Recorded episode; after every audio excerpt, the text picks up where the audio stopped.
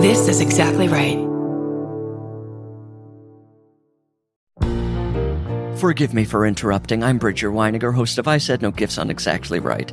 Each week, I invite my favorite people in comedy over to chat, and they always bring a gift. We're coming up on our 200th episode, and every episode is a gem.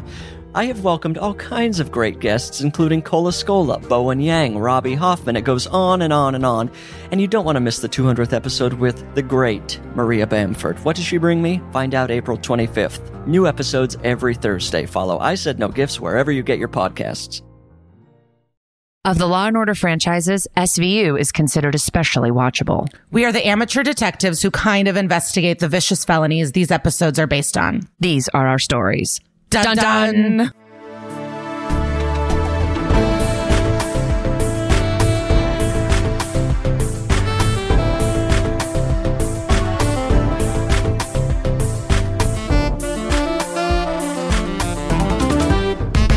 Yay, another episode of That's Messed Up, an SVU podcast. I'm thrilled to be here. It's Liza. And I'm Kara, your other host. And you know what we do on this podcast? It's SVU episodes, true crime, usually a guest, but uh, we're still supporting our SAG after strike and not having guests on the podcast. But hopefully in 2024, we're back at you with some guests. In the meantime, we chat Absolutely. before we get started. because yeah, it's um yeah. I I, I want to talk to the people. I miss it. I miss talking. I miss it.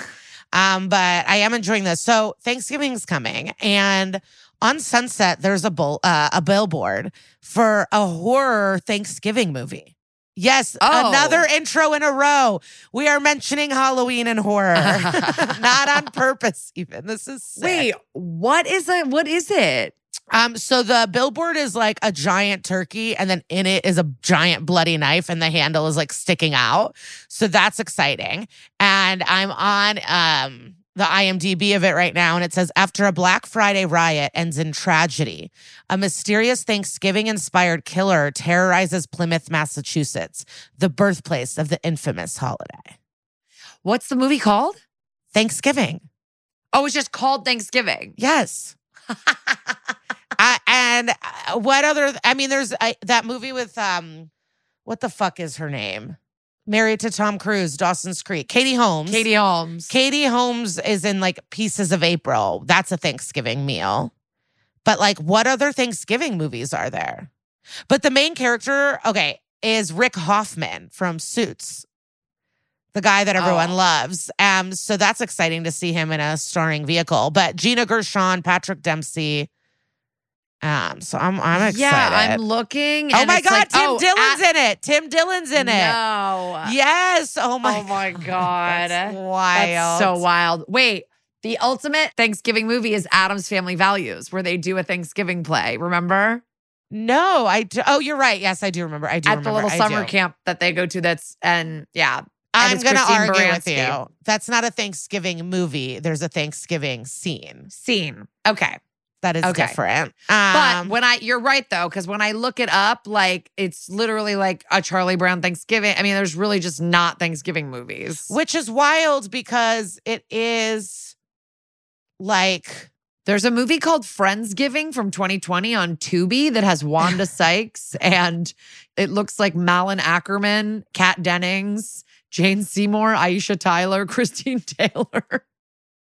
So we can check that out. I'm excited to see. Oh, there will be no leftovers.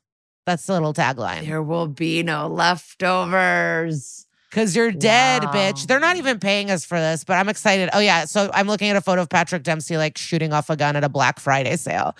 Yeah. at, at Right Mart. At Right Mart. Listen, I'm going to watch it. I'm seeing it. I honestly, a genre creating movie. Like, I don't know why Thanksgiving doesn't have more movies. I guess Christmas is more universal and Thanksgiving is just for one um, country and it's based on, you know, lies and slaughter. yeah.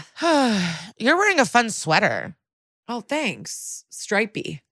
Yeah. Where is it? I've never seen that before. Oh, you haven't? I think I've worn it around you.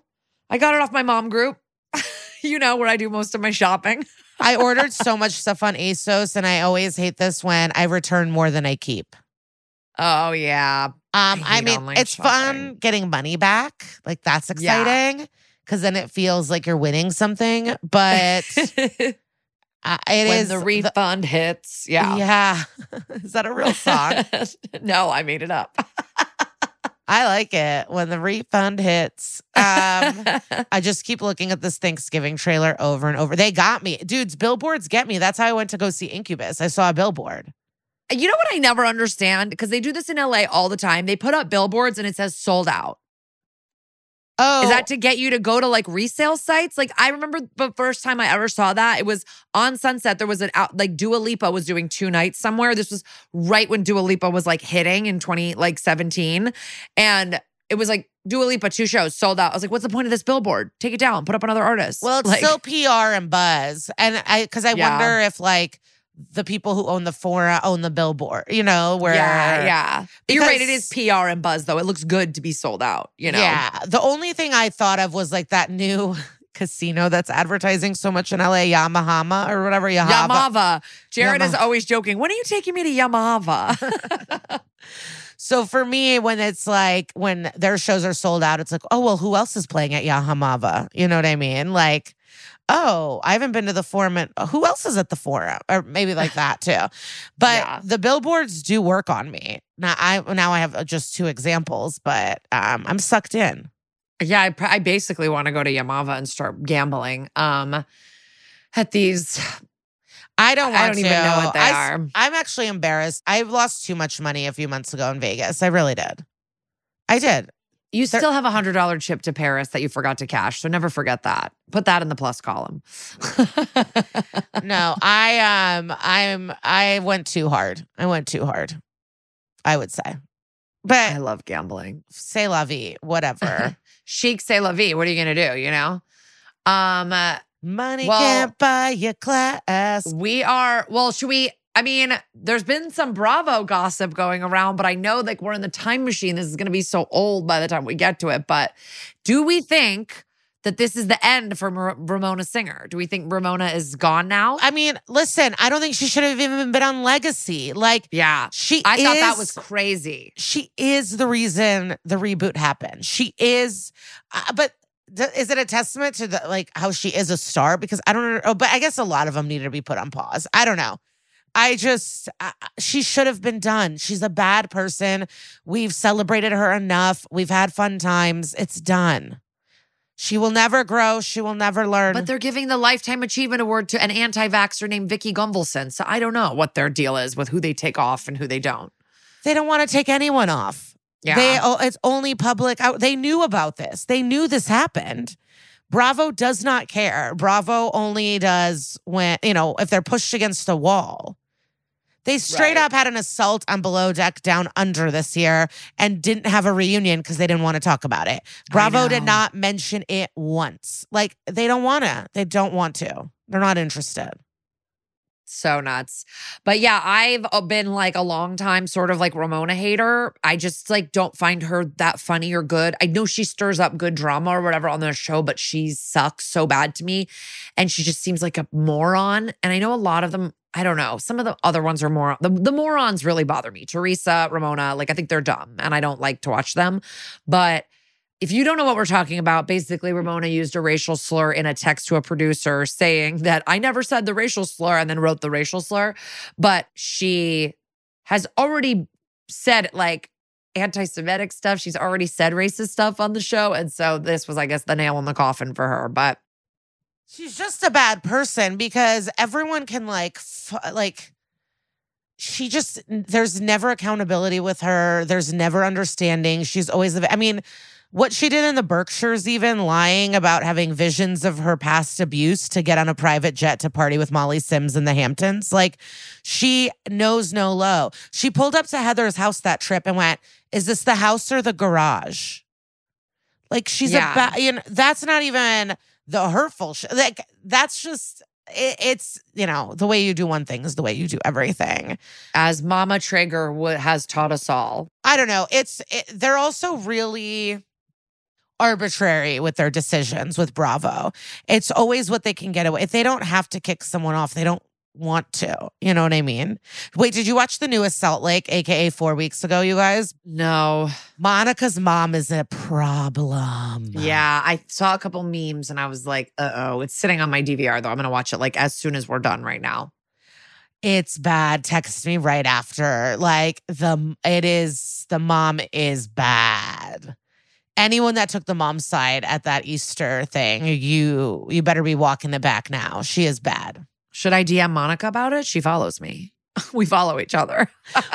Yes. Yes. Watch Be it and DM. hey, I'm sorry your mom sucks. Um, yo, I don't know. I- gotta, I gotta watch it. I could, I didn't like her from the last episode where she was like trying to get screen time and like apologizing for her daughter and stuff. I hated that, but like, we'll. Well, it's classic narcissist stuff. If I've learned anything from TikTok, where it's like you want, um, we know someone like this, but where you want like strangers to like you over the people in your life. Like you're very like, oh, I'm so, oh, hi, I'm like polite to everyone, but the real people that know you know the real you because you don't care. Right. Like they care so much about the perception that strangers have of them. And that was like such a clear thing watching Monica do that.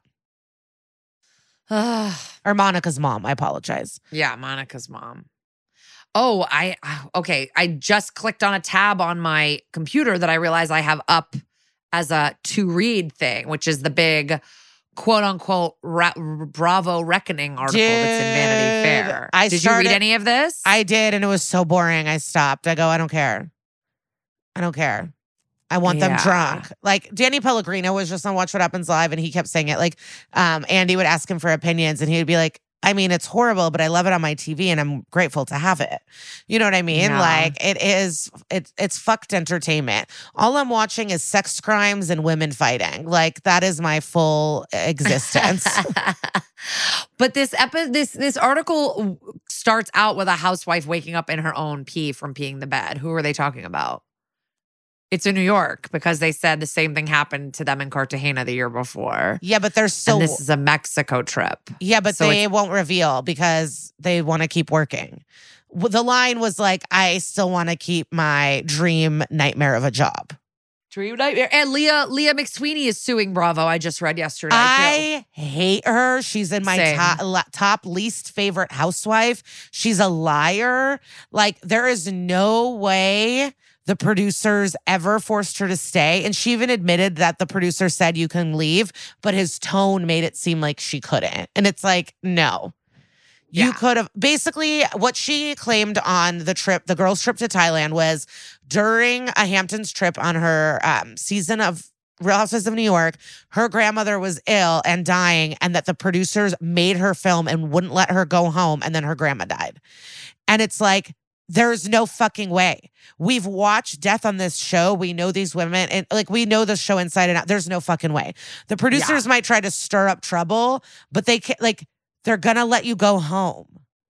They Right. let you take care of your family. They shut things down. Like even Southern Charm, like they are respectful of their personal lives. And maybe I'm full. Like sh- she admitted to lying. It's like I don't know.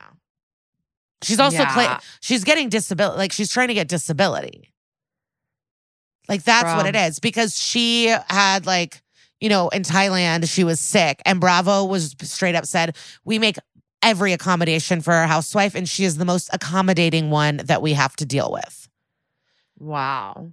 It's just fucked for me to side with a giant company that I know I'm sure does shady shit and gets people wasted and keeps them hung or whatever. But like, I just can't. I really am not a Leah McSweeney fan at all. She was bad for the This franchise. is We don't want you on TV. We don't want you on the shows. It's not Yeah. Bravo. It's not a lawsuit. We don't like you. That's why you're not on the show. I The fans don't have like not liked her from the beginning because Yes. I don't understand how she has a fucking brand called Married to the Mob when she has nothing to do with the mafia. She's not Italian. Like I just think the whole her whole brand is built on nothing, uh, bullshit. and it's athleisure. She's just a fraud. I Yeah. and not interesting and not fun. And the she had one little catchphrase and people loved it. Do you remember what, it was? It was like "I elevate this" or something, Oh, and uh, people loved it. Yeah, I elevate this shit. Uh, yeah, people like really clung to it in a way where I was like, "What? Clip. That's what I love. Clip forever, baby. Make it nice. Um, Clip. Okay. all we right. gotta- well, I gotta go because. I have to read this fucking 12 million word article. Like I'm literally scrolling the whole time I'm talking right now, just scrolling fast, and it's still going. This is the longest article of all time. But one quick It's reminder Vanity Fair, baby. It's Vanity Fair. Nothing can be less than 12,000 words. All right.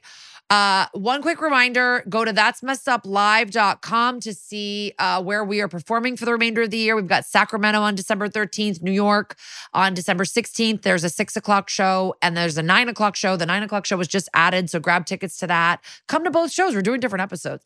Uh, and then Philly on the 17th. And then we'll be in Seattle on the 7th of January for the Wet City Comedy Festival. Um, so yeah, that's messeduplive.com has all the ticket links for those. And that's it. Want to get started? I would love that.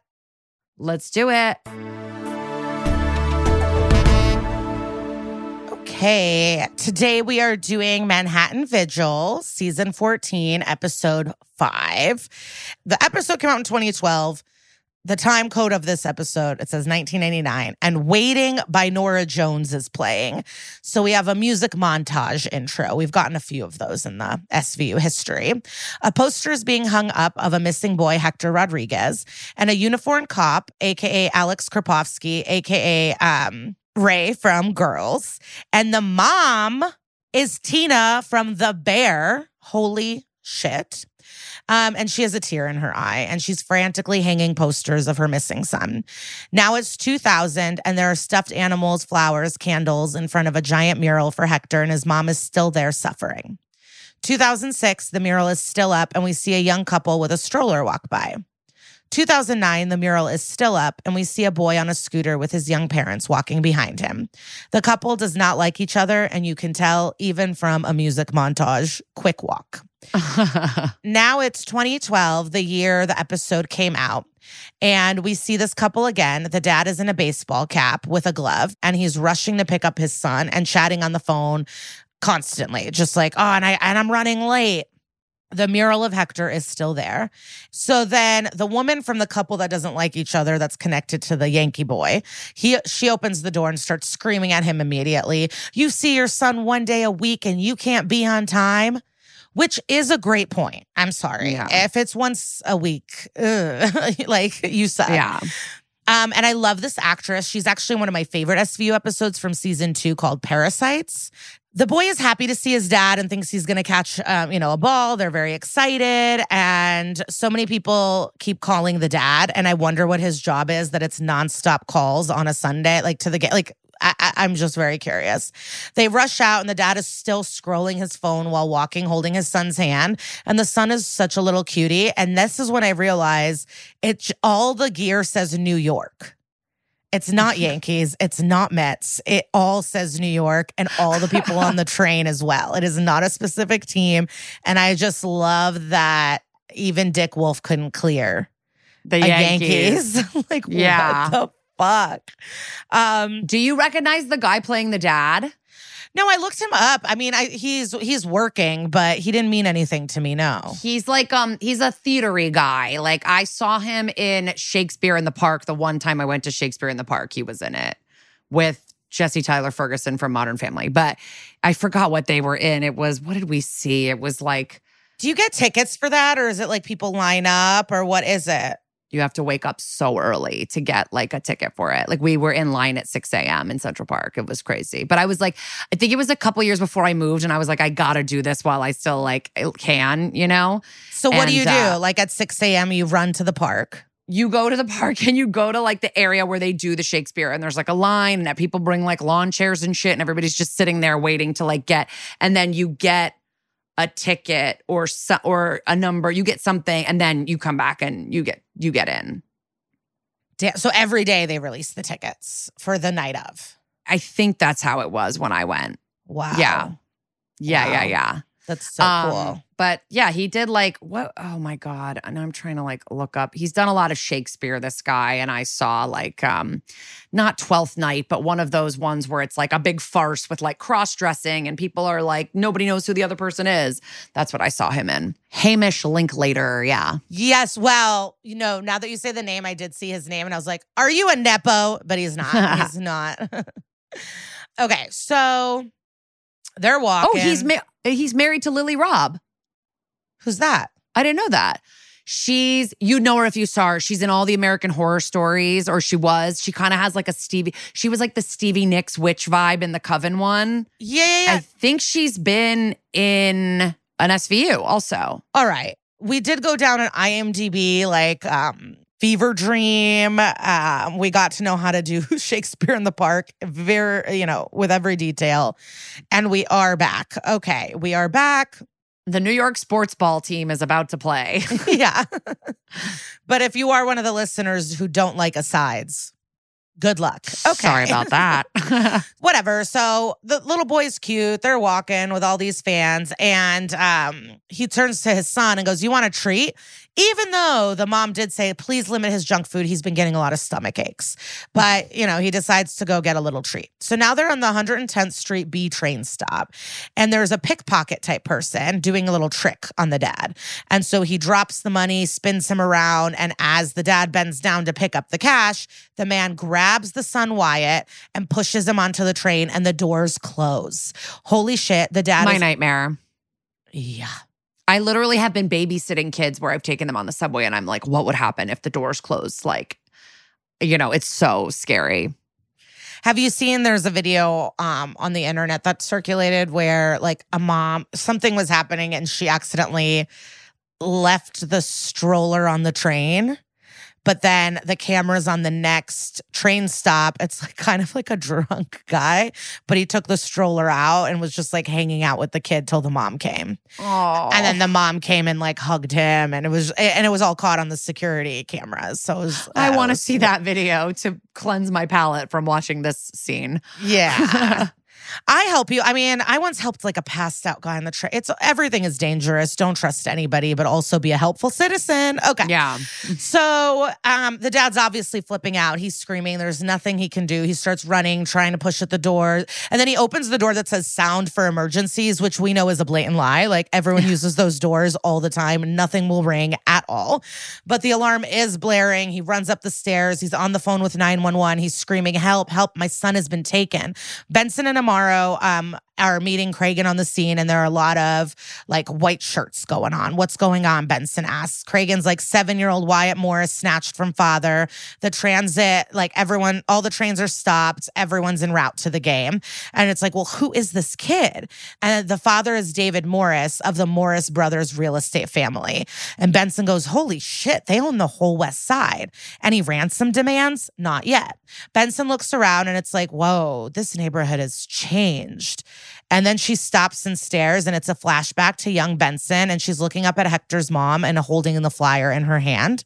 And Cragen calls her out of her little trance. She says, It's the same neighborhood, um, a missing boy in 1989, Hector Ramirez, a Dominican kid. And Cragen goes, Oh, yeah, yeah. The custody ta- case, the dad took him back to the DR.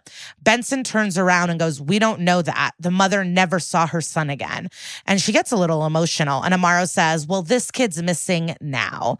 But what if they're connected? But they are blowing her off, and we are on the credits. And it just hit me how long we talked about actors. Okay, we're back on the streets. And Rollins and Fin join the team. The trains are stopped and there's no sign of the boy. Fin goes, Oh, if people don't make this game, there's going to be a riot. And Cragen goes, I don't give a shit. There's a kid on the train. Okay. Well, they're hoping. I mean, uh, best case scenario, the kid's still on the train. They Right. search every car, talk to every passenger. Amaro says the dad wants to go uptown and help the search. And Cragen's like, Absolutely not. And then he looks at Amaro and Benson and goes, And whatever's happening bet- between the two of you, get over it. Do you remember oh yeah, what this they is? they were like, hold on, let me let me find it. Hold on one second. because I kept trying to search and I couldn't figure it out. And this is really close to after, you know, the huge, the Dahlia case, you know, with the Cragen being framed and then the sex Yeah. workers. So, but I didn't know what was happening. I mean, the episode right before this is called Acceptable Loss, and it sounds like Benson kind of like gets creative with an investigation. I do remember there being a time where Benson and Amaro like fought and were like mad at each other. And it, it I think it was during all the Carissa stuff. Yeah, the Car- Yeah, I think that's what it is. It's like they, she thought he thought she wasn't like backing him. And she's like, Amaro, you like met with this girl, like no one saw you. Now she's saying you tried to hook up with her. You know, I think he's pissed at her for like not backing him. Um, but before anything else, we hear a guttural scream David, David, where's Wyatt? The mom is running up at the dad. The detective split them up. She's screaming, What did you do? What happened? The dad is so defensive with Amaro. It could have easily happened to her too. Good one. It didn't. And I could tell you're a rich kid because you can't take fucking responsibility for anything. Always blaming someone else. Amaro is like, describe the dude, white, black, age. He says white, 40s, cap, glasses. I'm bad with faces. Benson is with the mom and she's like, he sees his son on Sundays. He was supposed to be there at nine. He was two hours late. Benson is like, so he only sees his son once a week. Does that make him upset? And she goes, oh, he's always upset. Everything to him is a negotiation. Benson's like, okay, your ex is very wealthy. Have you noticed anyone suspicious? Anyone trying to talk to you or Wyatt? She goes, no. Oh my God, what if this if this is a ransom? We'll pay. We'll pay. And then it hits the mom what is actually happening. She starts gasping. She collapses. She clings onto Olivia and cries into her shoulders. My note says uh, so- soldiers, but I did say shoulders. Okay. Munch is in a suit that for sure looks like he's going to a bat mitzvah. I, it is wild. Like I know women have a lot of unfair um, things. You know, you got to shave your legs. You can't have a unibrow, whatever. But wearing a suit seems like it sucks. I would Yeah. hate it. It's in the summer, you have to wear a tie, a shirt, and a jacket. The layer, I just like Yeah. suits to me are disgusting. Okay, so uh, you know we're doing flyers, flyers, flyers. Taru can't track the kid's phone. Rollins comes in. Every witness saw a different type of person. Someone's like, "Oh, black man, white woman," so we can't trust anyone.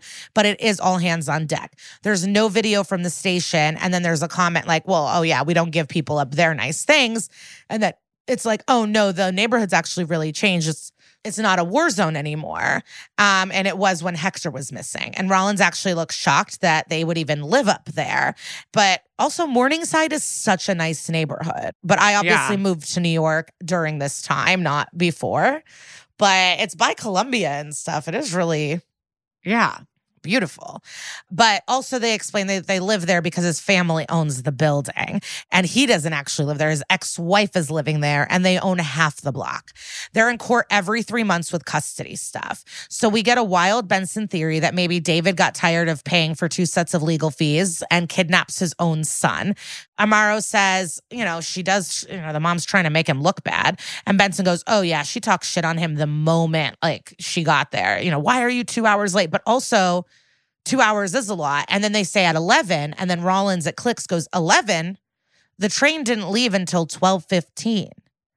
Cragen asks Amaro if the dad says they stopped anymore. Amaro says no, even though he asked him about it. So now Daddy Boy is here at the precinct and he didn't say anything because he didn't think it mattered that they went to a pastry shop. And he's like, Oh, you didn't want your wife to know he was having sweets? And he's like, Listen, I just wanted my son to have a special day. The divorce has been really hard on him. And Benson goes, Can anyone confirm it? He goes, Yes, the hostess. I've been seeing her. Ah. Your son is missing. And you're worried if your ex wife finds out you're fucking a hostess. It's like truly despicable behavior. Still, like the narcissism popping through. You can't even like stop to care about your son over your own needs. It's really, Yeah. really sickening to me. So she also used to babysit for Wyatt. So he's been fucking the babysitter. So we get the full picture of what's going on here. And now we're headed to My Dear Lady Anne Bakery. There's a hot blonde who's denying seeing him. And Rollins is like, honey, we know you're involved. And David's like, stop this. She asks if Lori knows. And Fin is like, that's on you, or we don't care. Now, can we be serious? There's a missing boy. And also, they're divorced. You can fuck anyone. Like, it's fine. They were eating muffins and had skim milk. And they're like, Any guy with baseball hats. She goes, Yeah, all of them. Duh. It's the playoffs. Fin is like, okay, but are there were there any losers? A singleton, a lone man? Was there not a psycho? And she's like, actually, I do remember a singleton. And so he ordered a tea in a glass, got up um, when they did, and left two dollars. So we have some footage from a nearby boutique. It's not really enough for even their fake technology. So that's pretty wild. they can't enhance it even. Um, uh, but it's a maroon hat and sunglasses, and it kind of looks like Sandoval, if you ask me. But we're in the thinking room, and Cragen's doing what he does best questions and assignments. Anything from traffic cams or ATMs, still checking. Munch is like, fuck this, three hours, no ransom. This is a predator. Are you getting deja vu? He asks Liv. And Fin goes, not this again. And Benson's annoyed. It's like, it's the same neighborhood. Hector's on a bus, Wyatt's on a subway. Cragen's like, it's two different worlds different families. And Munch is like, exactly. We had about one tenth of the resources for Hector. Amaro leans in and goes, wait, a bus? Benson goes, Yeah. And then a witness saw him with his hair blonde. Cragen gets serious. Yeah. So the dad can sneak him out of the country, case closed. And his bald head looks extra smooth in this episode. It is really wild, like really like squishy and smooth. So Benson and Amaro go talk to divorced parents. The dad doesn't recognize the dude. The mom is pissed. She took him to the bakery. He had breakfast. Why would you do that? You know? And they go, okay, so someone knows your routine. Who was following you? What's going on? She says, no, she hasn't noticed. And the only time she's not with him is during school and Sundays. And the dad's like, yeah, I didn't see anything. And the mom starts to yell, of course you didn't see anything. You're a fucking clueless. Everyone hates you here. Everyone on the block with all this construction and condos. He's like, no, they don't. Amaro pries and is like, what do you mean? She goes, when he goes to those community board meetings, the whole room wants to kill him. He's like, oh, come on. It's Morningside heights. These people need to get out of the 60s. Amaro was like, David, look again. Have you ever seen this guy at one of those meetings? He goes, No, I don't see anyone at those meetings. I tune them out. So Benson asks, um, you tune out a room full of people who accuse you of pricing them out of their own homes? He says if he lets them control the agenda, nothing gets built, okay? And it would still be a slum if it wasn't for me and my rich daddy. Amaro gets a call. He turns and asks for Liv. The mom is panicked. What? What? And we cut to a bodega or owner pissed because he's losing business. Munch and Rollins are like, dude, um, a couple said they saw the boy here. So did you see him? He's like, yeah, yeah, lots of kids come here. I can't place him. And he, he's still like so sorry about the, like mad about the business. And Fin walks in and is like, Well, you better think harder because we just found the boy's cell phone outside in your dumpster. So now Munch is a little angrier. Want to try again? And then he goes, Oh, yeah, I remember him. and this is the thing. Like, why is it so hard to just help people find a kid? Well, so I, I, you know, I thought about it a little bit. So mm. one, it's like one, just help. They'll open your store faster. Yeah. But two, you know, he seems like an immigrant, and a lot of cultures don't really trust the cops. Right. I get that. And they don't want to get involved, and they don't want to get killed by a mob or so. Like, you know, you don't right, know what's right. going on. So in that sense, I understand. But it is a missing kid. Like, yeah. No. So he starts spilling, though. He has all this right on the tip of his tongue. The man had glasses and a cap and black hair. They show him the pic. He goes, I can't tell, but I remember the son because he acted up. So he got bought a candy and some hair dye blonde. Cragen, cough, cough. Now he's really going to be mad because they're like, call in backup. We need you at the station. So he's pissed. So he needs to call in, you know, someone that's going to work the desk, the snacks, and he's going to go talk to a sketch artist. Rollins and Munch are like, uh oh, copycat. Blonde hair dye was never released to the press. Fin is like, don't make me say I told you so. And now we're back at the office, and Munch is looking through a box labeled Hector Rodriguez.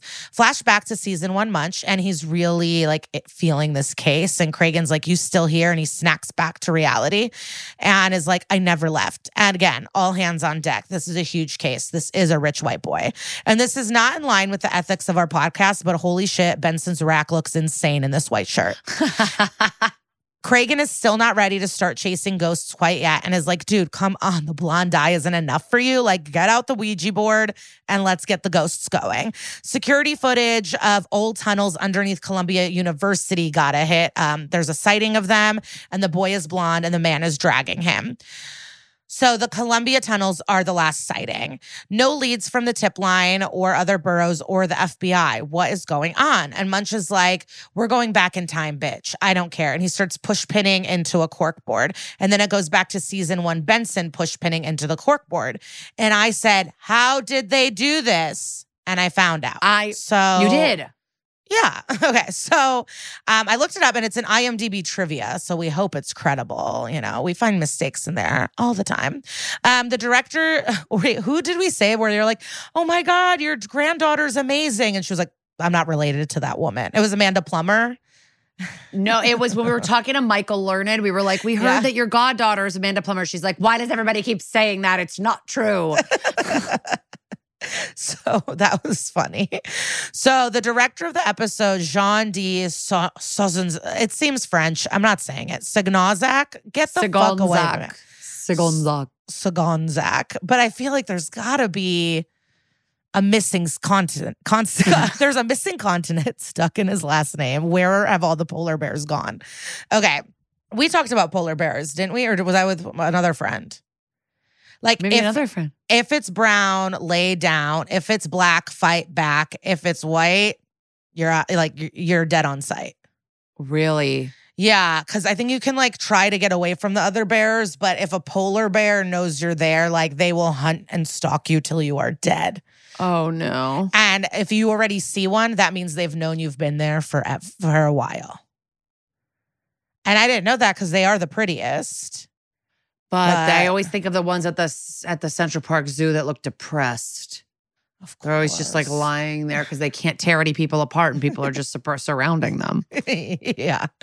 Um, but I didn't know that. But yeah, I like um Bear TikTok has entered the chat. Okay. Bear so- TikTok. And what about Cocaine Bear? Definitely run. Oh yeah, or or throw, or give it some coke. Okay, so Jean de Saganzak, I'll just say it as Midwest as possible. He didn't want to use makeup and clothing, and instead used an experimental technique. But I wonder if it's still experimental or if they use it or whatever. But it merges the episode scenes with footage from the show's first season to make it seem like it's a flashback that never occurred.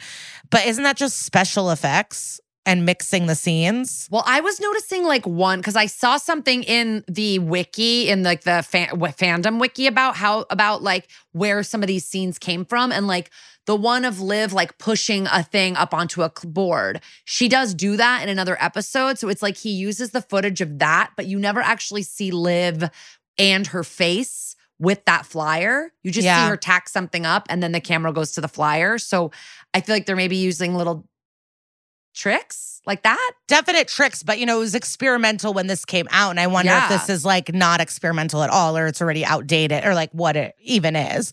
We're just so advanced technologically. But the scene you're talking about, is from the episode Bad Blood. And Oh. that's the one where it's like these bro- the brother's a building manager and you know, he's raping his brother.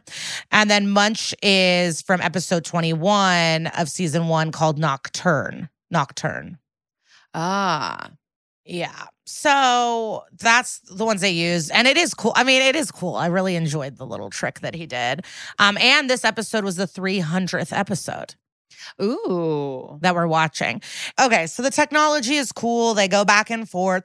Well, because not, you know, when I was in Nope and got kicked by a horse, you know, I didn't actually get kicked by a horse, but he immediately was able to show me how the two scenes melded together. Like they filmed the horse and then they filmed me. And then before I left, Jordan Peele was like, look at this. And on a little monitor, he showed me the footage of the horse kicking me. Oh like my that, gosh. That quickly they were able to put it together. So I'm wondering if it's the same technology, if there's any filmmakers, let us know. Okay. So then Cragen still won't admit he could be wrong. And Benson's like, come on, dog. Like, what the fuck? And they start talking over Cragen and they decide to like push with Hector and they don't give a fuck about him.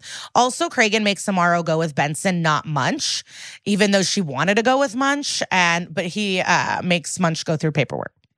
So now maybe they'll get to the bottom of the rift. Basically, they're walking down the streets of New York and he's like, listen, obviously, Captain wants us to partner up again and be like the way it was. And they agree to be down and work together. And then they walk past the mural. So then Benson says how she never thought that the father took Hector, but she was a newbie back then and she kind of let herself get stampeded. And Hector's mom never moved because she thinks that Hector might come home. So they go up to her apartment and she makes them read out loud a bio that he wrote for school, I'm assuming. Um, but she wanted uh, to remind remind Benson who Hector was and that he was a really good boy. He liked T ball, he had asthma, and he loved chess. Amaro starts talking about the custody dispute, and basically, he wanted to raise him in a Pentecostal church, and her family was Catholic. I mean, my husband was raised in the Pentecostal church, and I would have taken my son, my children to another country if he if he told me I had to do that. But isn't this, did you guys not talk about it before? That's what I was thinking the exact same thing. I was like, you guys just didn't ever mention how you'd want to raise kids. But I guess people get pregnant too without yeah. really having those combos. Yeah but the the church argument broke them up um but he didn't take hector.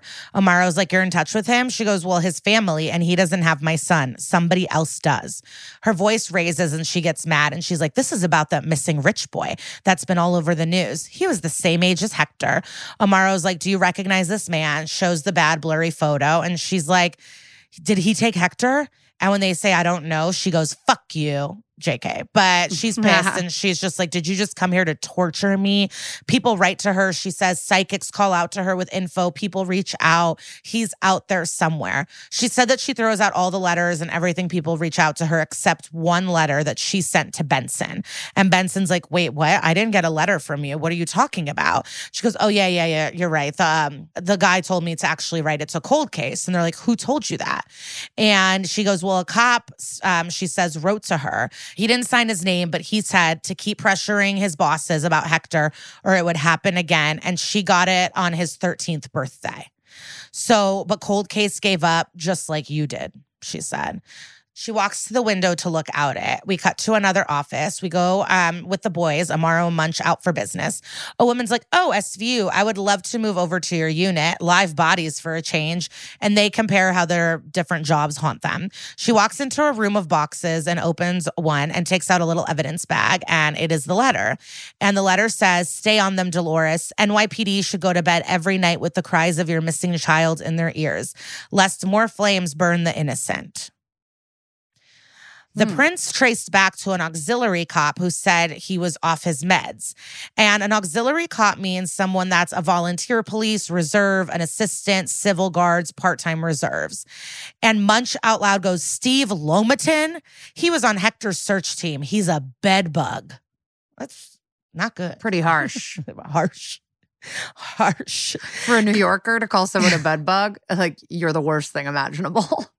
Wait, have you seen the TikTok where it's like um, people are pretending to be the French be- bed bugs? They're just they have little berets. Bonjour. yeah, Bonjour. yeah. Do you? Th- yeah. I always I feel like I once you did the impression, I thought of the Mucinex guy, and like how funny that this little booger became so kind of beloved. Uh, yeah, and the Nasonex bee, Antonio Banderas. I don't know about the bee. Oh, remember the bee? He'd be like, I return my flower, a changed bee. Oh, I did not know yeah. that. But now I'm thinking back. Now I'm thinking about the Geico cavemen, and we have to put a stop to my brain. Um, could he? Do you remember they they got a TV show? insane, truly insane. Like I could not believe that the Geico cavemen got a got a TV show, and yet Flo does not get a TV show. I'd rather watch a TV show with Flo and her weird family. Yeah. I hope Flo's Flo's living the dream. Flo's people are like, but she can't be in other things. I go, I'd take 15 million to never act again. Yeah. I really would. I really would. People dress as her for Halloween. She's famous forever. But then Amaro asks about the bed bug. Amaro's like, wait, so could he have done it? Munch goes, oh no, he's a real Boo Radley. Doesn't have him in it. Doesn't have him eh, have it in him. Um, but where is he now? So they head to Morningside Park. Benson and Rollins approach him, and there's a bustling scene. So many cops, people, and this auxiliary cop, aka Ray Ploshansky, that's his character name from Girls, which is hard because it's Alex Karpovsky, and it's just too many Eastern European names to keep track of. And so he found a cap that looked like Wyatt's. And Rollins is like, wow, nice catch. And she does a little light flirt because he is Boo Radley. She doesn't really have to lay it on thick. Not, you know, she laid it on more thick to like the little children sociopaths we've met, I feel like, than this guy. So he loves the flirting. So they decide to go to the precinct. He's been in an auxiliary for 15 years in Morningside, even though he lives in Brooklyn and as a security guard at the mall. Whew, Cragen is bleak. This is bleak. Cragen is like, oh, come on. He just likes the neighborhood. And like, it's not a big deal. And I don't understand why Cragen is so off this episode. Like, did he relapse? I don't get it. Or is he still shaken from, you know, the Dahlia situation or Delia? Yeah. Yeah. He's, he's, yeah, he was literally in jail. So maybe he's still not got his groove back. But it is wild for someone to go from Brooklyn to Morningside Heights to be uh, like a volunteer cop. It's an hour and a half probably each way. Yeah. And he has a full time job. Yeah. So Munch is like, Uh, are you kidding me, Cragen? He sent the letter and now he found the hat tonight. Are you kidding me? This is fucking shady. And we don't even know if it's Wyatt's. And they're checking the hair strands to check what's up. And then Rollin interrupts with a clip from the news when Hector disappeared. And Steve Lomaton is on the news. And he first discovered the missing boy's lunchbox. And he was very emotional about it. And Munch goes, Yeah, what are the odds? He found Hector's lunchbox and then Wyatt's hat. And Benson's like, Whoa, whoa, whoa. That's a huge secret. Like, if he did do it, like, He's really been able to stay under the radar for a long time. And Munch met him back then and was, and the Ray Ploshansky was like pissed that Munch wasn't treating him like a brother officer. And so Cragen goes, go do it again. So Munch is pumped, and this dude's about to be munched. So he walks in with the dude, and the dude's a nervous Nelly, like, What are you doing here? He's like, Oh, I was just about to ask you the same thing. And he goes, You treated me like a skell, not a cop. You're doing it again. And he's pacing, scared away from Munch. And he's like, I said it would happen again, and it did. And Munch is like, Yep. And you were right there. He says, I don't need to take this. And he wants to leave. But right at that moment, right at that moment, I've invented a lot of words. Okay. He says, I don't need to take this. And he wants to leave. And right at that moment, Cragen busts in and scolds Munch. And he's confused. And Cragen to Ray from Girls is like, Oh my God, Officer Lomaton, I'm so sorry. Sergeant Munch is not running this. These women are. And we appreciate you. So I love this little trick that's been played. And the men leave and he's mad. He's like, Oh, what the fuck? He's a sergeant and I can't even be a regular cop. And they're like, Listen, thank you so much for finding the hat. And we should have listened to you 13 years ago. And then he looks at Benson and goes, You were there. I remember. And then Rollins begins to flirt and goes, Well, I wasn't. And he says, These cases are connected. You don't get it, do you? But it's all in my archives. So they all follow him to his mom's house, who's like, I thought you were out helping find the boy. And he's like, Yeah, mom, they're here to see my work. And then he's like a kid excited to show you their room when you go to their house for the first time and they run up to the attic and it's an obsessive as you can imagine and then plus five. So a lot of newspapers red and black tape yarn american flags clippings and fin is perfect and says what the hell is this? A museum for lost boys? So this auxiliary cop ray ploshansky says to fin you don't get it but she does and like you know nods a little bit to sexy blondie. And he's con um he is convinced that him and rollins really get each other. And she goes along with it. Yeah steve i think i get it and she makes a low ponytail look good. And so, what now, right? Rollins enters the kitchen and there's a ton of un- uh, uniform cops are clearing the cupboards, but she needs a moment and kicks them all out. So she starts asking S- Steve questions and she's just like, You keep saying other boys. So, what are these other boys? And he said that he found seven disappearances in 13 years in three counties. Four of the boys were taken by a man wearing a disguise. She cheers him on while Fin is on the phone upstairs talking shit about him to Cragen. So now we jump and we're with Hector's mom, and she goes, Oh my God, yeah, I know this like auxiliary cop. No real cops would come up to the beat here. Um, and so, you know, they would hang out. He would talk, he would talk to Hector. So then it's revealed to her he sent you that letter. She denies it. She goes, Why would he send me the letter? We never lost touch. He lights a candle at the memorial every year. He never gave up. Benson is like, I wish you told me about him and his involvement. And she goes, Why? Because he didn't give up and you did. And Benson looks guilty, of course. Now they show the photos um, to the divorced parents and she goes, Oh my God, it's that pretend cop. And Amaro asks if she knows him and she does from the playground. He talked to all the kids and they all start screaming at each other and fighting. And Amaro needs to pull the parents apart. She blames him and it's his fault. Amaro's like, I know where you are, but you guys need to get the fuck past it. So the dad walks to her and they hug and he says, I'm sorry. She hugs and cries. Amaro should be a couples therapist. They ask for, even though he had the, one of the worst marriages, The worst marriage of all time. they ask for him to please bring him back to us. So now the fake cop is upstairs doing his diorama report, but it's all over the ceiling and walls. And Rollins is listening to him go on and on. And she asks, So what's the theory on the connection? And he says, Someone is taking boys and then setting fires to get rid of the bodies. And if we don't find Wyatt, another building might burn down. She turns it on. She's like, Wait, look, I can't wait to report this all back to my squad. They're going to want to know where you were today, though. He says, I'll tell you, and you can verify it, but you can't tell anybody. Rollins agrees. Fin, Amaro, and Cragen are talking about it, and they have him on video at the pharmacy window when Wyatt was snatched. Why would he not tell us that? And it's because he was getting antipsychotic, anxiety, and depression meds. And so he thinks that's going to fuck us his chances of getting into the NYPD. But also, they haven't accepted you in 15 years. yeah. Like, you're not going to be a cop, dude. Um, but also on the pharmacy cameras, uh, they, we see that he came back an hour later to buy a child sized baseball cap that he found on the street. And she remembers because he paid in cash. So this is a full nightmare. He's a wannabe hero on meds, Cragen says. And Rollins defends him and goes, Sure, he might be crazy, but it doesn't mean he's wrong. And Munch is like, Yeah, there's a connection between the kids and the fires. He's onto something. And Amaro doesn't see it. And Benson also notices one of the fires happened three days before Hector disappeared because she remembers walking past like the burnt lot. Rollins is clacking on the computer, and four days later, a building next to the fire claimed there was water damage from that fire, and they put they got a rush permit for concrete work in their basement. Music plays. Cragen is going to call the DA, get an emergency order to dig up the slab. And loud drills are shaking down there through the concrete. They dig the pieces of the cement and they found something. They wave over Benson, March, and Amaro. They look down and then at each other. And now it's buzz buzz. Amaro and Benson are at the door of Hector's mother's house. And they're going to do what Amaro says is the worst part about being a cop. And Benson agrees. Dolores opens the door. They enter her apartment, and we may have found, she says, Stop, please. I just want one more second to believe that he's coming back.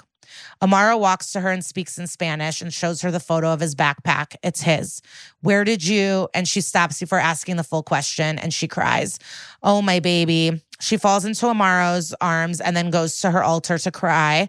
Um, and it's really, really sad. And she's an incredible actress. And I'm just so happy for her being in The Bear. and I hope she wins a fucking Emmy this year. Did she get nominated? I wonder. Whatever. Uh, she just deserves everything. Back to the office. And her name is L I Z A. I think it's Liza, though. Wait, do you know who she's married to? Angel from Dexter. No. Yes. Um, and he's been on SVU as well. Hold on. Let's uh let's put this all together. Angel. Yo, Dex, we found a body in La Piscina. Yeah, my angel. What a character. Li- okay, so do you think it's Lisa or Liza? Liza Colon Zayas. Zayas? Oh yeah, Zayas, because he's what's his name? David Zayas. They've been Oh, together yeah. since 1998. What a cute fucking couple. Oh, and so the episode that her husband was in was Protection in um SVU season three, episode 12, if you guys Oh, want to put it all together. I'm so glad I remembered that they were married because I feel like that's such a cute couple alert. We have a That's lot of cute funny. couples in this, a lot of Yeah. cute actor couples. So now we're back at the office for another tragic day at SVU. Benson's getting off the phone with Warner, who looked at the dental records and dyed hair, and they finally found Hector. Fractured hyoid bone in the neck, so he was strangled. And he leads on the slab. So And this gets a little confusing. I had to watch this a few times. Yeah, this So- episode is confusing. Yeah. Um, so if any of you are real estate people, let us know. So in 99, that building was owned by Davidson LLC, which was an overseas company and the only building they owned. And then they sold it off five years later and dissolved the LLC. They sell it to Morningside LLC, who go on to acquire three additional parcels on the block. And all of these businesses were SRO hotels, tenements, and they were emptied out and converted into, you know, these modern condos. And then Munch puts it together. These are all fronts. The buyer didn't want the sellers to know that the block is in play. So Morningside was behind the front all along. Who are they? Well, the condo managing agents are Sam and Frank Morris, David's father and uncle. Hector was buried in a building that was owned by Wyatt's grandfather. Lomatin was right. There are no coincidences.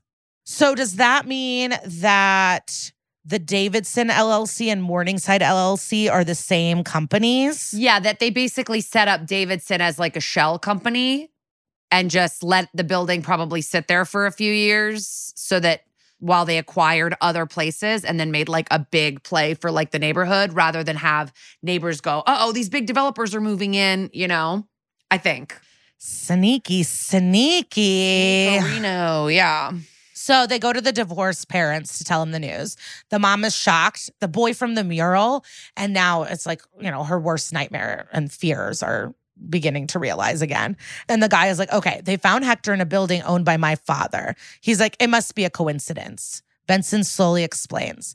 He was buried beneath a concrete floor that was poured four days after he was abducted. The dad's like, Yeah, okay, I feel sorry for this boy. I mean, I've never in SVU history wanted a, there, a child to be dead more than his. You know what I mean? I'm like, Don't find him. Don't find It him. is like really wild. It's like that scene where he loses him. He's so good, and you're like, you feel the panic. But then the rest of the episode, he's like, I don't really remember people. I don't really know faces. I'm not visual. I don't. I tune people out. Like you're like, who are? What is your deal? Like just a dick. Um, but yeah, so Benson finally is like, we need to know who poured the concrete, you fucking moron. He's like, in 99, I have no idea, and my father's dead. And they're like, well, you better fucking track it down. So they go to some underground type place with boxes and files. Nothing's on the computer, it's all loose. And we need info on the super of the building. So he's digging. And finally, he sees that the managing agent was someone named El Hoda. He then realizes he actually recently had a meeting with Louis Hoda about four months ago. So the meeting was basically Hoda telling this rich kid that his father owed him money and then he needed to give him money. And what his dad hired him for was to be a rough character. So, rent strikes, illegal tenants, drug dealers, you know, a tough guy. And they're like, okay, so how do we get in touch with him? And he said, well, he complained about a basement apartment he had in one of my father's old buildings. So they knock it the fuck in and arrest the guy in a raid in the middle of the night and they slam him into the wall. And they're like, where's the boy? Where's the boy? Why at seven? Where is he? And he's like, never heard of him. And Fin shows him a picture and says, you worked for his grandfather. What did you do with the boy? Fin screams in his face. Hoda screams back. And it's Tom Sizemore, who has over 200 credits on IMDb, and I have not seen not one. He just died in March of this year. What? I don't. Yeah, I don't even think I heard about that. I did not know he passed. He has a prolific, prolific career. It's just like a lot of. It's it's war and cop. It's not really my movies. I'm not watching Saving Private Ryan. You Yeah, know, I'm but I not think- watching Born on the you know on the Fourth of July. So I never see. I've never seen his work. I don't think I've ever really seen anything either. I just remember, like, in this episode, him being really scary, but also I remember him dating Heidi Fleiss. Like, he came to my consciousness when the Heidi Fleiss thing all came to get came out. He, So I was always to like- be offensive of the dead, but he looks like someone that would have dated Heidi Fleiss. Yeah. Yeah. And then, I mean, he was accused of sexual abuse and substance abuse. Like, he had allegations against him. Great, great, great. Um, well, I was actually protesting all of his work, so I did that on purpose. But the name Tom Sizemore is so famous. I feel like uh, that name gives does something to me. Yeah. Yeah. So he's screaming back at Fin. He goes, You got nothing. But then Rollins, uh, Rollins, I am losing it in this episode. Rollins did find something, Vicodin and Oxy for an Amy Rosenthal. So everyone's like, good enough for me. He's like, sure. Arrest me on a couple of bootleg scripts. Okay. And they get his ass out of there. So is this our guy? Another work session. And Benson is still wearing a white long sleeve shirt. So is this just one long day? Has no one slept? Has this been multiple days? like I I can't still be daytime. So I'm not really sure what's going on. Or maybe it's so now Amaro got some scoop. And in the 90s, he was investigated four times by marshals investigating arsons on our SROs. And SROs, I'll explain, are single room occupancy hotels, and they provide affordable housing. So that's really cool. So basically, there's all these arson things with him, and all these tenements and SROs and other buildings that the Morrises wanted gone. Suddenly, there was arson involved. Also, he's in the uh, NCIC database. He was questioned twice near playgrounds in Brooklyn and Yonkers in 01 and 06. And two boys disappeared in Brooklyn and in Yonkers in 01 and 06. So things are starting to paint a little picture. And Lomaton's timeline, there was a fire a week after both the boys' disappearance. So then Cragen is still being so annoying. He's like, yeah, but we can't get ahead of ourselves. We don't really know who owned the buildings. And it's like, Benson finally is like, go fuck yourself. We can make a case later. We need to get him. We need to find the boy. We need to find the boy, Cragen. Yeah. So Cragen sends Benson and Amaro because um, he thinks that Hoda might still be mad at Fin and Rollins for, you know, waking him up in such a abrupt manner. He's sitting in the room in a tank top and Benson marvels at his scars and says, I know where they came from. You did these, right? And shows photos of some fires. You worked for David Morris's father and you're good maybe even the best. Nobody thought it was you. He's like, Excuse me, detectives, but this happened a long time ago and nobody died. So there's really nothing to talk about. Benson pushes um, and was like, Well, David Morris made a fortune off your work. What did you get out of it? That's the way it works, he says. Pioneers get the arrows and settlers get the land. Amaro gets specific. Tell us about the 376 Manhattan Avenue. He thinks, I don't know, maybe a grease fire, the Chinese restaurant next door. Benson goes, No, it actually started in a comic book store on the ground floor of the building. Tenants were on a rent strike. He says, Oh, yeah, yeah, and starts laughing and mumbling and being a little weird. And then they show Hector's photo and he denies knowing him at all. And Benson goes, Are you sure? You were the managing agent just down the block. He goes, Was I? And he does seem drugged. I wonder Yeah. if he was really on drugs or just an incredible actor. So, yep. And you signed for a concrete delivery at the building a week after the fire. He goes, Oh, yeah, you know, from the water from the hoses, they flooded the basement and they um, had to do a new slab. But that doesn't make sense because that building was 100 yards away from the fire. So you're going to need another story. That would not be possible for the water to reach that far. He says, okay, whatever, a pipe burst. Like, who gives a shit? He then admits to being there when the concrete was poured. So, okay. Then explain how Hector ended up buried there. And he goes, uh, 40 residents, half of them on parole. They all did time. They all talked together. Like, I don't know what you want from me. And they're like, but sure, but you're the only one that was been questioned for hanging around playgrounds. But also, you were there when the concrete was poured. So, Yeah. like, yeah, that doesn't make sense. So they keep pushing and piling on the evidence. And he says, You got this all wrong. This is a twilight zone. And they're like, Come on, dude, just tell us what happened. She's like, You did the fires and you double dipped. He punches the table with all his might, tries to leave, and Amaro pushes him into the wall. And Benson slowly walks him and says, You're not going anywhere. This time, Lewis, because we have witnesses putting you at all those crime scenes, and nobody likes a chomo, especially not in state prison. And he says, I didn't touch those kids. He starts to crumble at the thought of being chicken hawk prison, and that is a pedophile. So there's some pacing going around, and Amaro's like, okay, you're good for the fires, but these little boys, you never touched them. Is that what you're saying? He goes, yes, exactly. I'm a professional and I'm just doing my job. And he goes, well, sure. And if you don't want the DA to put the child stuff on you, you need to help us. He crumbles to the ground and is sitting on the ground distraught. And Amaro pushes him like Morris family sucks, right? You took a lot of risks and made that family a lot of money. And when his son needed to do right by you, he acted like he didn't even know you.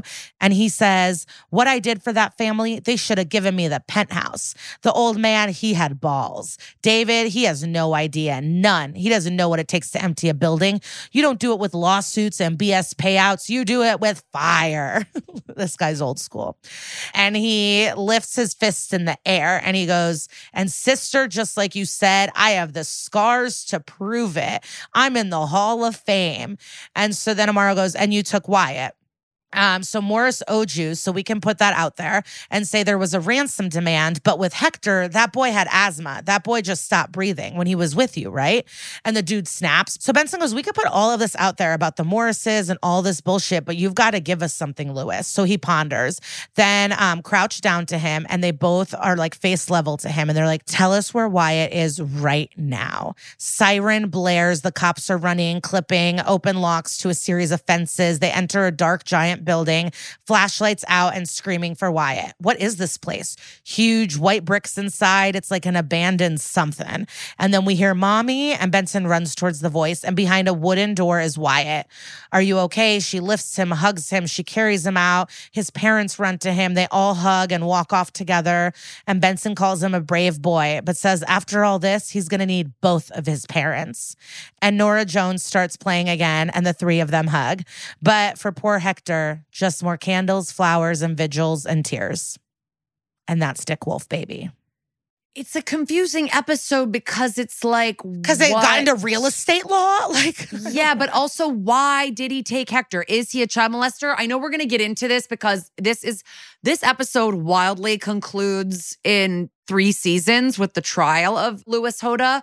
So I'm sure we're going to learn more, but like if you're just watching this episode and I don't know that they knew they were going to do another episode 3 years down the road, why did he take Hector? Why did he kill Hector? He was strangled, so it wasn't like he didn't stop breathing from asthma. Did he take him because he wanted to molest him and then kill him? Like, is that what it was? and poured Okay. the concrete over him. Oh, okay, okay. Because it, but it seemed like it's weird because it's like you took this boy for molestation, but you took this other boy for revenge. It's just a little bit crate like confusing, you know? Oh, maybe he's not a pedophile. Interesting. But we don't so- know if Wyatt's been molested or would have been molested. Yeah, we don't know. I think they're I think they were just in this, they might even still charge him for stuff. We'll see what the evidence is. I think for this, it was just like they needed to say whatever to fucking find Wyatt, you know? Yeah, yeah, yeah, yeah, yeah. It is a good episode and it just shows you how rich people suck and losing a child is really hard. Yes. Horrible. The worst thing. And hopefully, this will be a wake up call for Richie Rich to start memorizing some faces and keeping a better eye on his kid. Do you think the parents are going to get back together? They kiss at the end. Yeah. I saw that like they kiss. So I don't know. It's like if you guys fight and hate each other, I don't really know that this would like fully repair everything. Like, hopefully, it would make you guys co parent better. But I don't know. Like, if you got you're getting divorced, I don't know. Maybe maybe Maybe they'll fuck once or twice and then realize yeah yeah each other. little trauma what I mean? bonding. Yeah. Um. All right. Don't go anywhere. Listen to our advertisements, and we will be right back with some crime.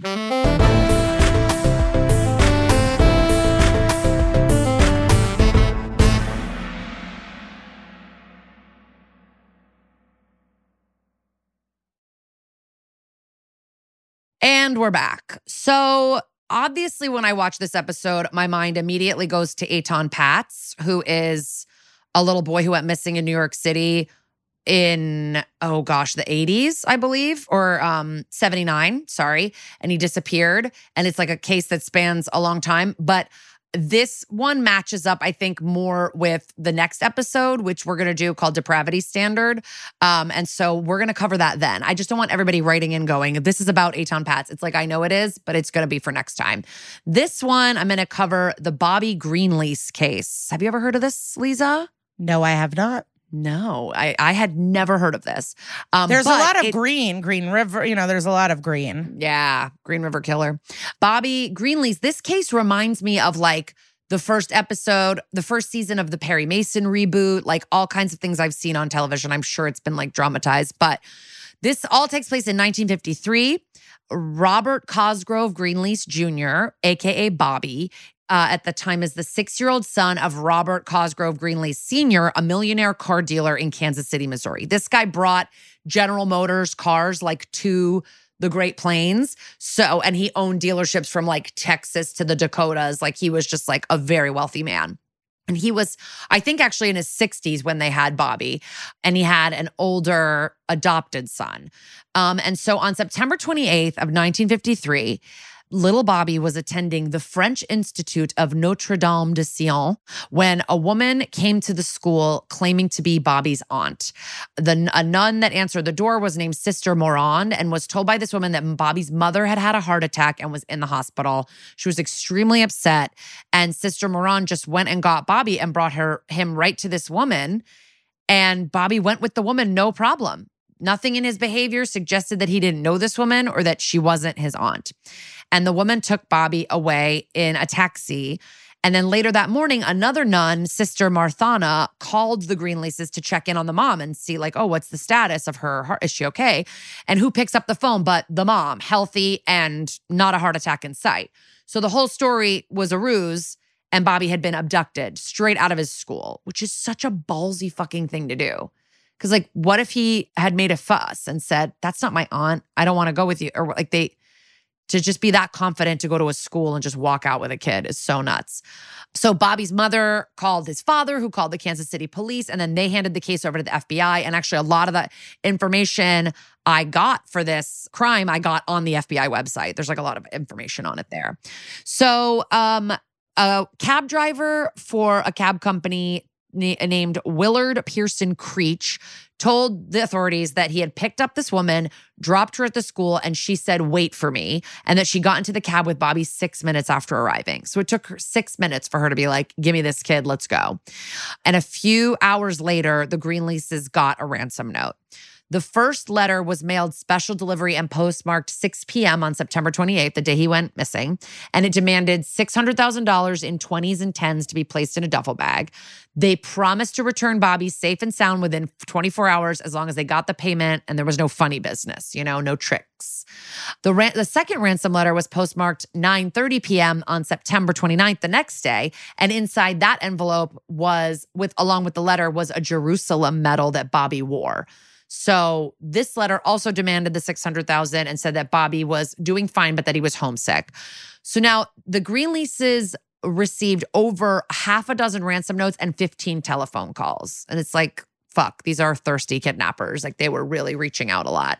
Um, but the Greenleases are multimillionaires so they do pay the ransom. Like the final call was received on October 5th. So this is like a week of them just getting these calls and ransom notes from the green um, from the kidnappers. And the Greenleases i guess are working out with the fbi how to get the money how to deliver the money. I don't know what's happening. I don't know why it took like a week. But the kidnappers then in their last phone call they say we've got the 600000 we bobby is fine and he's alive and he will be he will be returned to you in 24 hours Sadly, unbeknownst to the family, the kidnappers, who are named Carl Hall and Bonnie Heady, it's a man and a woman, a couple.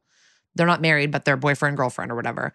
They had killed Bobby almost immediately after his abduction. They shot him in their car with a 38 caliber revolver, and all of the talk about bringing him back was not true. They were never going to deliver him. They actually they think that the ransom notes came even after he was dead. Like it wasn't like, oh, he you know, he's seen our faces. We have to kill him. Like they killed him right away. So they also buried his body near Bonnie Heady's home in St. Joseph, Missouri. The body had been wrapped in a large plastic bag and had lime poured over it, which is to like disintegrate the body, I think. And so on October 7th, a couple days after he was found and about 10 days after he was taken, the, de- the family dentist identified his body with um, confirming dental records. So, kind of like what they had to do with Hector, sadly. Now, Carl Hall, the man in the situation, he had gone to military school with Paul Robert Greenlease, who is Bobby's adopted older brother. And this guy, Carl Hall, had been planning for years to get his hands on this family's money. He was like, I'm going to do something to these people at some point and I'm going to get their fucking money, which kind of sounds like this Lewis guy. Like he wants this family's fucking money. And although he see, he feels like he worked for it, this guy just spotted a rich family. I mean, I don't believe in killing children. Obviously, that doesn't need to be stated. But he did do a lot of illegal shit. Yeah. He deserved a fucking payout and not a basement apartment. I'm sorry. Yeah. Like they fucked him over and they're rich people. Like obviously they have no morals. And that family in particular, like yeah. with the neighborhood and the shadiness and the LLCs, like they're obviously not gonna just pay people. But I think Hoda deserved a couple million dollars. Sorry. Yeah. Aside from being a child killer, but like just the For just the, work, he did. alone. Yeah.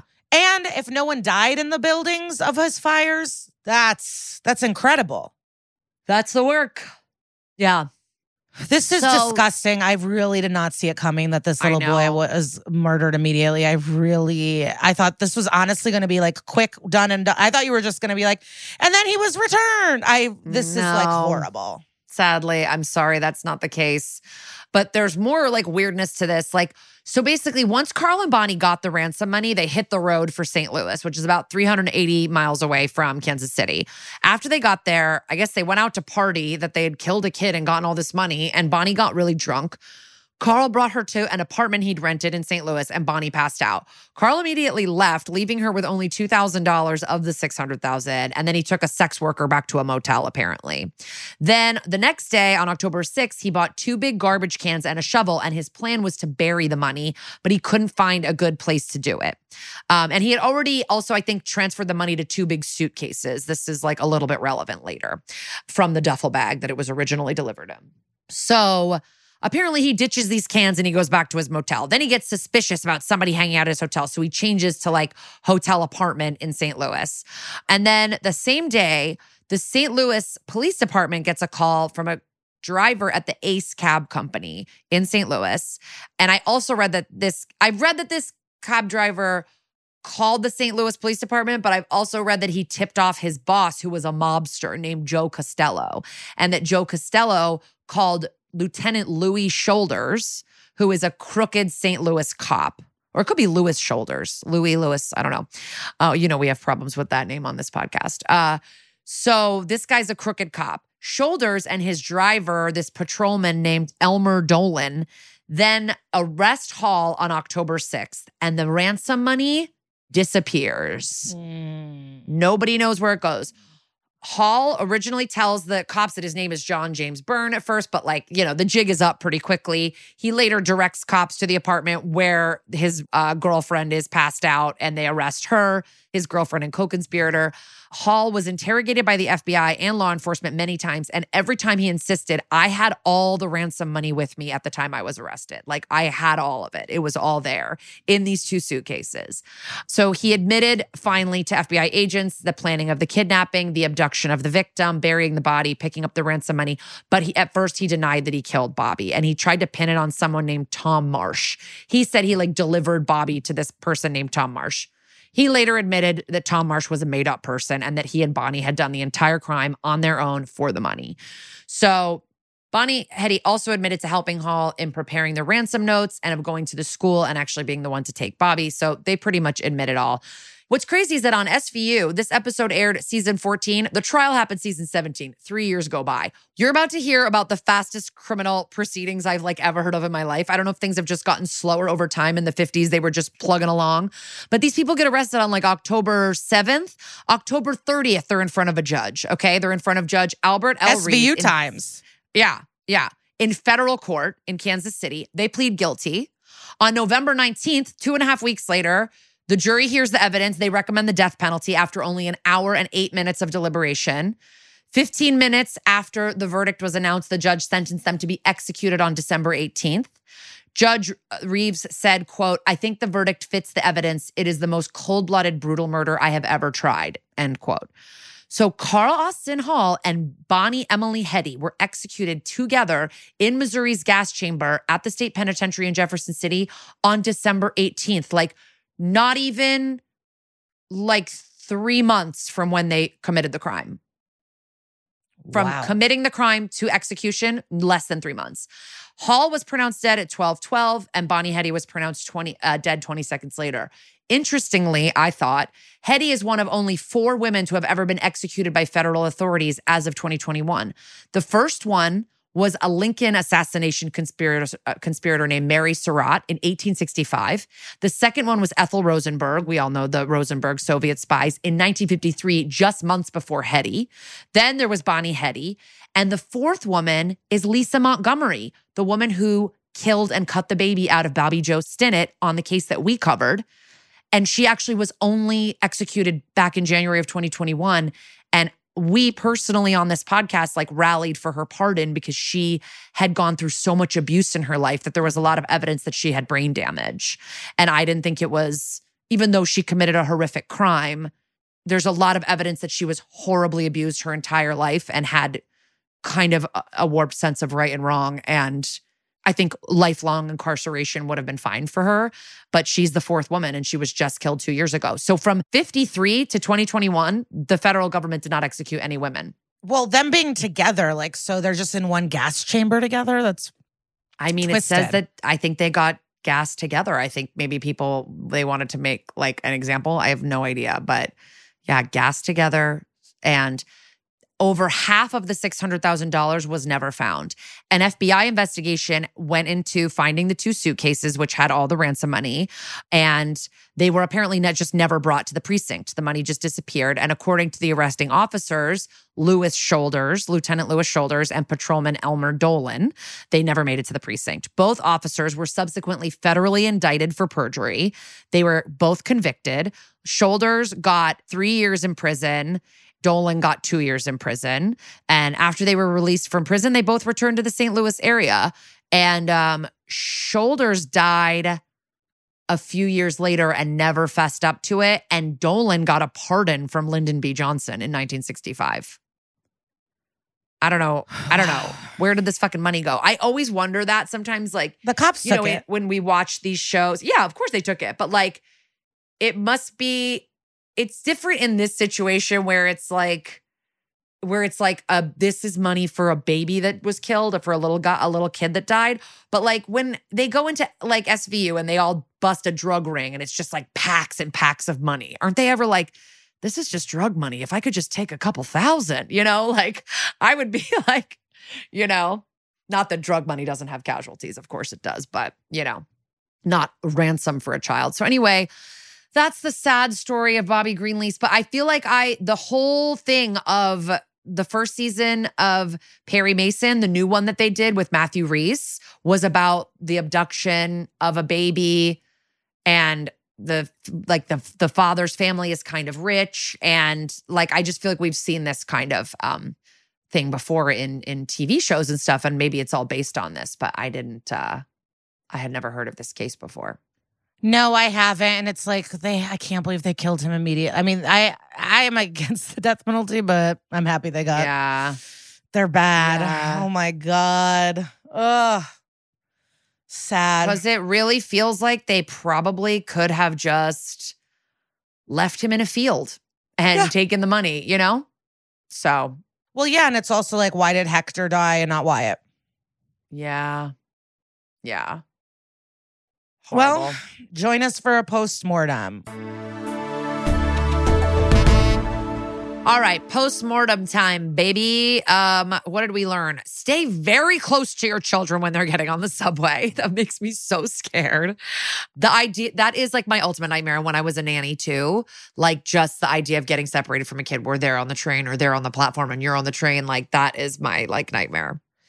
Yeah, it is um, really scary. But also, I've seen these kinds of. I mean, this guy was different um, because um, his goal was kidnapping, but right. I've seen in action like money mind trick people. Like my friend was a bartender and this guy walked in and I truly like we all just watched her and she gave him money she didn't want to and like immediately we knew we were tricked and we tried to find him and I followed him and then he ducked away. Like he was truly a master sneak and mind control. And this happened to a friend also in the neighborhood. It's like this neighborhood guy. She was bartending and he walked in and she ended up giving him all this money from the register. Like it, because he mind tricked them? It's a mind trick where he gives money or like someone gives you cash and then goes, Oh no, I gave you this. And then you're kind of like, Oh, I didn't realize. Or like they ask for change and like he whirlwinds you in a way.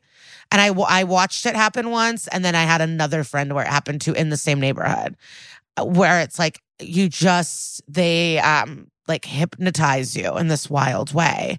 Cause why else would he pick up that money? Like, I want to be like, be vigilant, fuck money. Everyone's trying to trick you. Like, if someone drops you, like, don't do it. But they're good at tricking you to thinking you should pick up that cash. Like, you know, you Yeah. never think it's going to be you. And then you're in the call. It's kind of like our friend who nail glued, you know, her fang, the, her fangs, vampire fangs to her teeth. She, her big thing is like, you make fun of the gorilla glue girl and then you're the gorilla glue girl. And then it's you. No, and it reminds me too of a person I knew who a psychic took them to an ATM and was like, "You have to take out all your money so I can like bless it or whatever and give it to me." And just the psychic fully robbed her. wow. Luckily, she didn't have that much money, but I think it was a few hundred dollars. The psychic robbed her. Yeah. Sometimes I don't know just- if that was a mind trick so much as somebody being very gullible and believing everything a psychic tells them to do. But what else? This episode, I mean, this episode's stressful. Missing children is obviously very stressful thing for me to think about. But um, I'm glad they found little Wyatt, but not. I'm sad about what happened to Hector. Yeah, it's like, how do you keep living? Yeah, the mom is just so sad. And that the cops fucked up so long ago. Like the, that Cragen, even this guy that we see as like a good cop or whatnot, eh, was so gung ho of like, yeah, whatever. Dad took him, custody, we're done. And it's like, Yeah. what the fuck? Yeah, it was weird that they were so willing to just be like, "Oh, this is what happened." Like, you know. Um and the real case is so wild, but I guess it's like in the 50s people were just like walking into schools and saying, "I'm your aunt, come with me." I don't know. It's so Because now it's so many signatures. Oh yeah, you have there's like a list of only a certain people and there's apps. I mean, it's like really you know, I just heard that at Chuck E. Cheese they put a little bracelet on the kids that they can't leave or go with anybody else that has to match the parents. I'm like, that's genius. They did at the hospital when I had child. They put a little LoJack on them so that you can't do any baby swapping. Damn. Um, Damn. Yeah. Child casino. um. Anyway. no, uh, uh, yeah, take care of your kids, be nice, and don't be And a if you're a- rich kid. Ugh, yeah, if you're a fucking multimillionaire, pay the people that do your dirty work so they don't fucking kidnap your kid. Jesus. cheap. Rich people are so cheap at times. Like, fuck, get it together.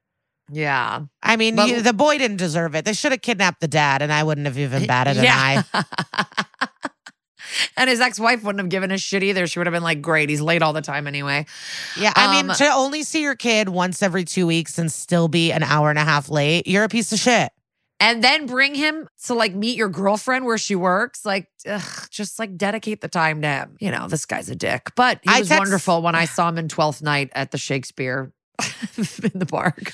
Dude, Andrew Rannells and Josh Gad were on Watch What Happens Live, and like Andrew Rannells, what a Broadway career! I don't think it re- I realized what a star he is. Oh, yeah. I knew Book of Mormon, but he was like in the Hairspray and two that like he's in so. And were much you the one telling me that he's like always off book, like from rehearsal one? And he's like, re- somebody was telling me he's like so professional and like so good and just knows like how to do everything from the day, like from day one.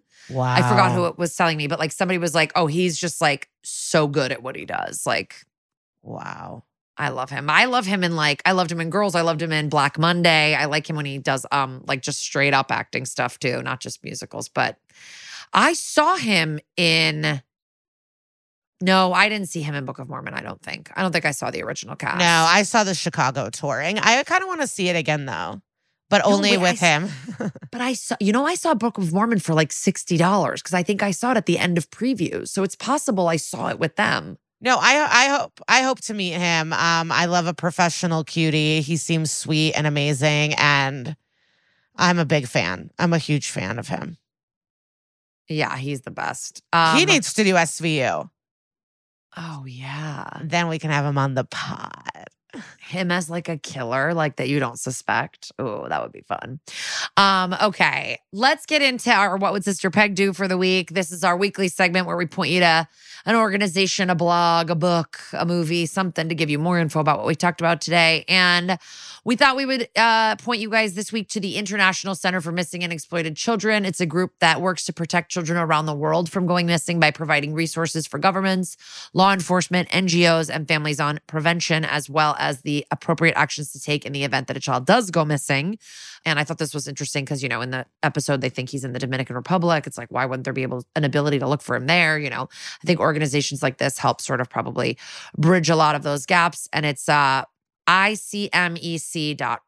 That's uh, icmec.org, icmec.org. And that will be posted in our stories the day this episode comes out and saved forever in our WWSPD highlight. And next week, we'll be doing Depravity Standards, season 17, episode nine. And it's actually part two of Manhattan Vigils. So get a lot of that. If you wanted more Tom Sizemore, he's coming. And how wild we went on um, an Andrew Rannells uh, kind of tangent when Ray Ploshansky is in this one, or Alex Oh, Karpovsky. yeah. Another girls guy. Um, thank you guys so much for listening. We love you. Uh, message us, email us, come see us live, and uh, we'll see you next week. Bye.